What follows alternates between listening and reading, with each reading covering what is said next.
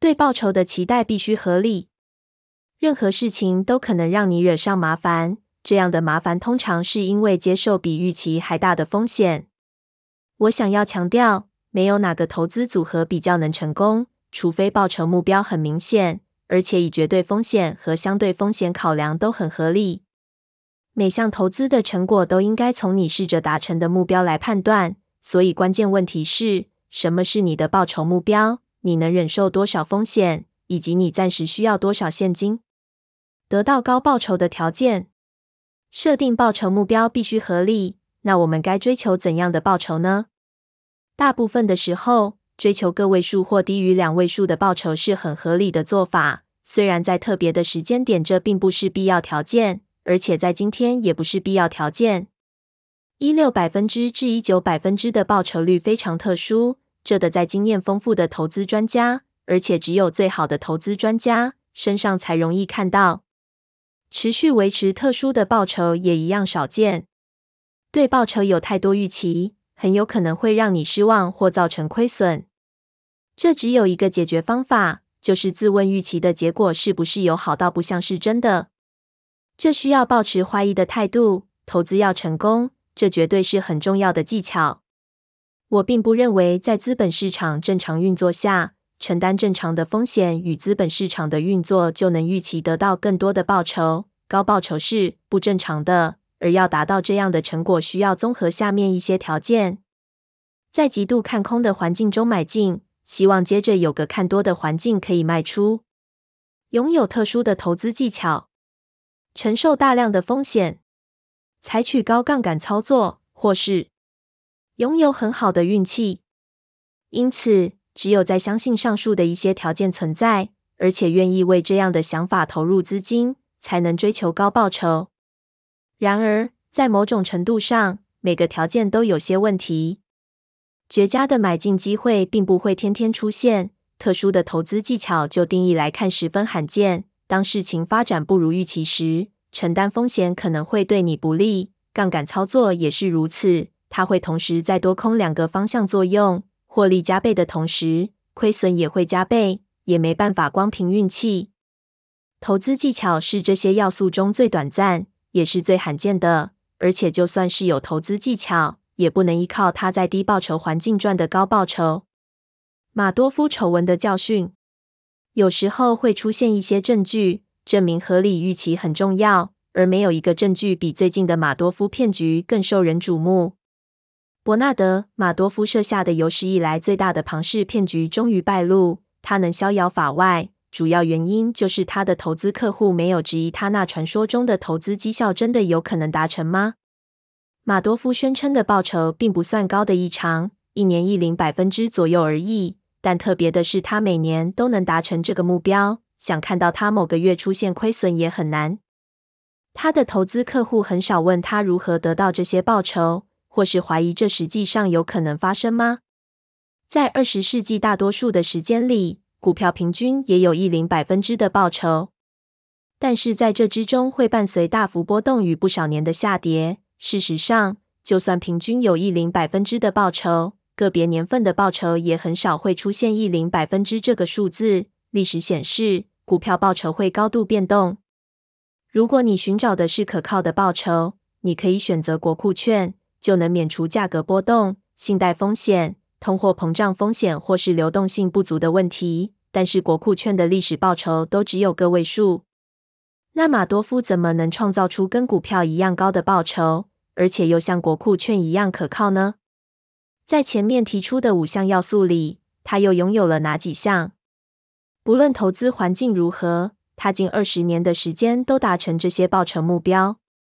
没有人了解他拥有什么特定的投资技巧。如果他有特殊的电脑模型，又是怎样让其他人无法发掘与仿效？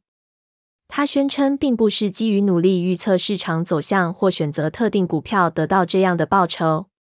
他承认，并没有采用杠杆操作。没有人能长期走运。马多夫的报酬简单到找不到合理的解释。他的投资客户可能可以说：“我检查过”，或是说：“我认为这很合理”，但不可能说出“我检查过，而且很合理”。他的方法和结果简单到找不出任何证据支持。没有足够的选择能优异的让他管理的资产持续运作。就算可以持续下去，他描述的策略也不能在亏损的月份创造他宣称的价值。但是，当大家被告知可以赚的意外之财时，就会习惯停止怀疑，而且接受不合理的预期。马多夫丑闻就是一个特殊例子。面对如此不合理的预期报酬，很重要的是应该说出“这好到不像是真的”，但是很少人能够这样做。既然提到马多夫，我想提出一个好方法来分辨合理与不合理的预期。除了问“这是否好到不像是真的”，还可以问：“为什么是我得到这个好运？”当销售员在电话上提供你保证获利的产品时，你应该怀疑这样的产品为什么要提供给你，而不是他自己留着。同样有点微妙的是，如果一个经济学家或策略专家提供一个观点，认为未来肯定会如何如何时，你应该怀疑他或他为什么还在现在的岗位上。毕竟，衍生性商品能够将正确的预测转换成庞大的获利。而且不需要太多资金就能达成。否决市场时机。每个人都想知道如何做出正确的判断，引导投资成功。最近就有人问我：“你如何确定投资在低点，而不是太快出手？找出低点是让预期变得合理的其中一件事。”面对这个问题，我的回答很简单：你没办法确定。低点是一个资产的价格停止下跌。而准备开始上涨的那个点，只有事后回顾才能确定。如果市场是合理的，也就是说不会出现卖出价格比公平价值少的情况，我们可以说，当价格达到公平价值的那个点时，就达到低点了。但是市场一直以来都会冲过头，价格会持续下跌到超过应该停下来的公平价值。没有方法可以知道何时价格会达到无法持续再跌的低点。因此，很重要的是要了解，便宜远远不等于不再进一步下跌。我试着用合乎逻辑的方式来看待低点。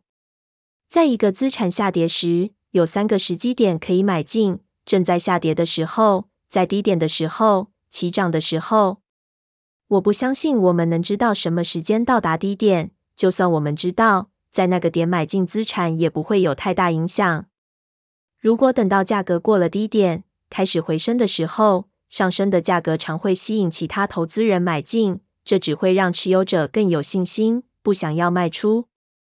当供给紧缩，而且很难大量购买的时候，买家会发现现在再买已经太迟了。所以买气下滑时，我们应该很高兴看待。好消息是，我们可以在价格崩盘，而且其他人以我们的工作并不是要接掉下来的刀子为借口时买进。毕竟，刀子急坠的时候，正是资产价格最便宜的时候。法国哲学家伏尔泰 （Voltaire） 曾说过一句很重要的话：“完美是优秀的敌人。”这特别适合应用在投资界。坚持唯有符合完美条件，例如只买在低点才进场的投资人，可能会因此错过很多机会。在投资界中，坚持完美往往会毫无收获。我们能期望的最好状况是进行很多很好的投资，排除大部分糟糕的投资。那橡树资本怎么会知道什么时候该要买进？我们不会去追求完美，或是去确定什么时候会达到低点。相反的，如果我们认为某个投资标的够便宜，就会买进；如果它变得愈来愈便宜，就会买得更多。而且，如果我们将所有资金都投资下去，应该会赚得更多。在我们的六项投资哲学中，有一条就是否决市场时机，因为我们花了很大力气去审视市场环境，而且我们当然不会在没考量风险和报酬的市场环境投资。相反的，对市场时机没有兴趣，意味着我们更重视价格是否便宜。如果我们发现有个投资标的很吸引人，我们从不会说这个投资标的今天很便宜，但是我想六个月后会更便宜。所以，我们晚一点再买，希望能在低点买进，是个不切实际的做法。追求足够的报酬就好。除了过于信任和缺乏风险意识之外，我认为在打造近期金融危机与接下来的市场崩盘过程中，不合理的预期扮演着领导角色。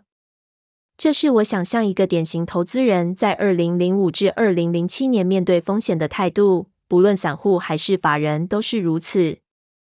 我需要八百分之的报酬，但我很高兴可以赚到一零百分之，一二百分之更好，一五百分之最好，二零百分之就好极了。如果有三零百分之，那简直太棒了。大多数的人有这样的想象独白，并不算错。但是有些事情实在是错很大，因为投资人并没有质疑给定的目标是否合理，而且也没有问该怎么做才能达成目标。真实情况是，在既定环境下追求较高的报酬，通常都需要增加承担的风险，像是投资在较高风险的股票或债券，更集中投资，或是增加杠杆操作。一个典型的投资人应该这样说：“我需要八百分之的报酬。”但我很高兴可以赚到一零百分之，一二百分之更好。但是我不会试着赚更多，因为这样的承担我不愿承担的风险。我不需要二零百分之的报酬。我鼓励你去考虑什么是足够的报酬。重要的是要认清，太高的报酬不值得追求，而且不值得为此承担风险。小心风险比预期还大。对报酬的期待必须合理。任何事情都可能让你惹上麻烦，这样的麻烦通常是因为接受比预期还大的风险。在你听说无需承担风险就有超高报酬，或是有比国库券还高很多的稳定绝对报酬十，你应该用怀疑的心态质疑：他们真的能够达成目标吗？不是想要引诱你上钩的吧？一个有投资技巧的投资人也可以合理的达成这个目标吗？还有，为什么你可以得到这个如此有潜力的赚钱机会，而且表面上看来如此便宜？换句话说，他们是不是好到不像是真的？